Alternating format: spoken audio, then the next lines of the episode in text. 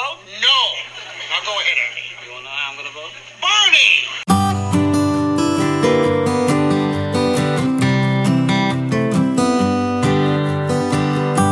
Well, good morning, good afternoon, or good evening, depending on when and where you're tuning in. This is episode 49 of the Blue Collar Executive Podcast, and I am your host, Louis Talby Jr.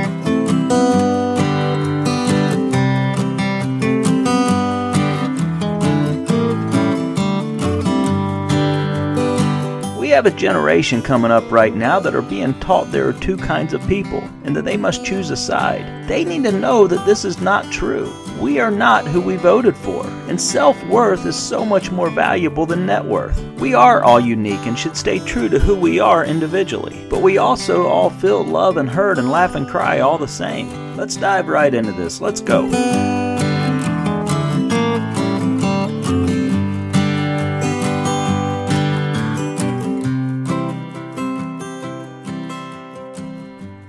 I needed a little break, so I took a walk through my woods.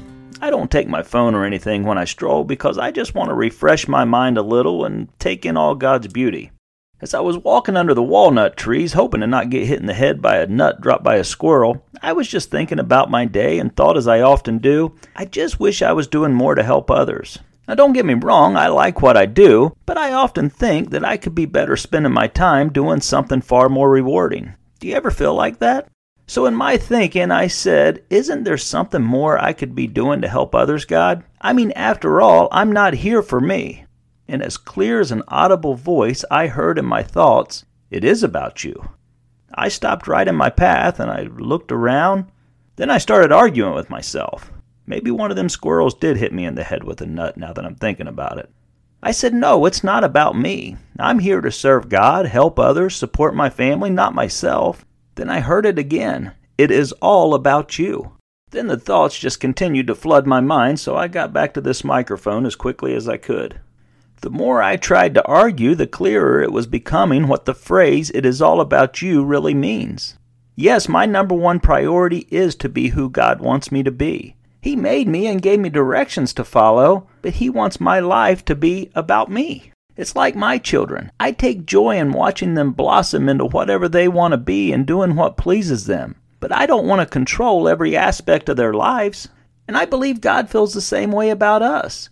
He wants us to walk in His light, trust in Him, believe in Him, and follow Him as our shepherd, but He gave us all a free will. He didn't have to do that. He could have made us all robots and used a remote control for our every move, but He didn't.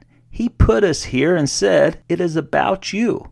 Go out and be fruitful, enjoy life, love, laugh, endure, and I will always be right here when you need me. Again, just like we want for our own children. See, life doesn't happen to us, it happens for us. However, instead of being true to ourselves and enjoying what we are, we create these characters of who we feel we need to be to be successful in our career or accepted by loved ones. This is why so many marriages fail and so many people fail in their jobs because we can only stay in character for so long before the curtain has to drop and expose our true being. Our true being is not the avatars we create, rather, it's the light that shines through us. Everything else is just smoke and mirrors. The makeup we wear, the clothes we put on, what we drive, the way we act, all of this is just a distraction from our true light. And if we want to find real peace and happiness, we need to free ourselves from this character. This is why we have so much depression, anxiety, and worry in the world. Our bodies get tired of trying to carry around this character that's not really us. We all do it. We all play characters.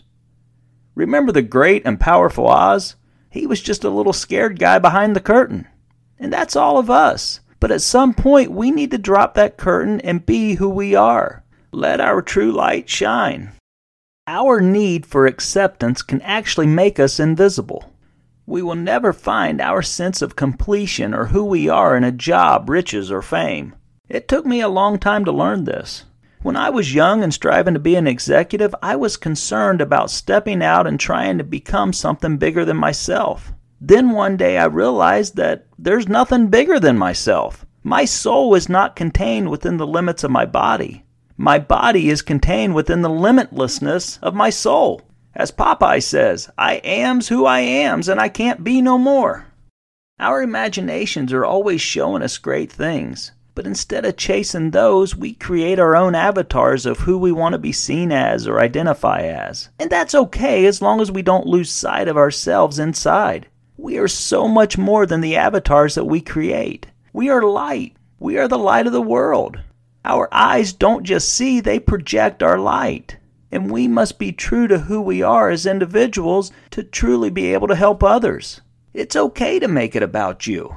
Remember, Jesus said we can't worry about the speck in our brother's eye until we remove the beam from our own eye. See, when I say, God help me, God lead me, God show me what to do, it's about me. Even when I pray for others, it's me asking. So while we should always put God above all and always extend our hand to help others, it is always about us. What we do, what God made us to do. We have to do the things we need to do first before we can help others or support anyone. The most daring and meaningful approach to life is being who we truly are. I've always been a clown or a show off, as Dad called me. Mom always said I was a ham, but Dad would get aggravated at me and say, No, he's the whole pig. It's just the way I am. I can't tell you anything that I'm really great at, but I've never been afraid to just put it all out there and not really care too much about being criticized. And as crazy as it sounds, I truly don't do any of it to gain attention to myself. I know I can't sing like Vince Gill or play a guitar like Chet Atkins or deliver a joke like Will Ferrell, but singing and playing feels good in my heart. And hey, if I can make someone laugh, there's no better feeling. So call me a show off, but I'm just being me, the real me. What you see is what you get. Opening up and showing your true self is a risk, because our biggest fear is being rejected. I know I have critics, but I also know that I have family and friends that love and accept me for who I am, not the avatar or character I create, but for me, and friends, there is no better feeling than knowing you are loved for who you are, and that you can drop the curtain and don't have to pretend to be anything else to be accepted. I can't be anyone else. I can't be playing the role of a character and have my soul on a totally different track. This is the point of this whole podcast. Be yourself. Yes, you may lose a few people and you may even have a few bad talking behind your back. But your true friends and your loved ones will love you for who you are not the avatar you create, but for you. And when you can drop that curtain and just be yourself, that's when you'll find true happiness and peace. So, who are you behind the curtain? What is your true talent? How can you serve the world without a mask? Own your true self, and you'll be amazed at how much the authentic you is loved. What does those around you need that you can provide? That's all we really need to figure out to know our true purpose. The effect on others is the most valuable thing in life. Everything else in the world will rot around us, but what's in our hearts will be there forever. So open up your heart and let the light shine for others. Never let anything stand in the way of your light. Don't be afraid to step out beyond the curtain. Risk being seen in all your glory. Because the more we hide behind these characters, the more we shrink. But the more we step out as our true selves, the stronger we become. So let's remove those masks and expose our true selves so that we can be the best that we can be for our family, for our friends, for our country, and for God. I don't know how much power I have in this world, but I do know that I made a few people happier than they would have been without me. And as long as I know that, I'm as rich as I'll ever need to be. With that, we'll close another episode of the Blue Collar Executive Podcast. I hope you found some value in it, or at the very least, found it entertaining. I hope you always stay true to yourself. And thank you so much for listening.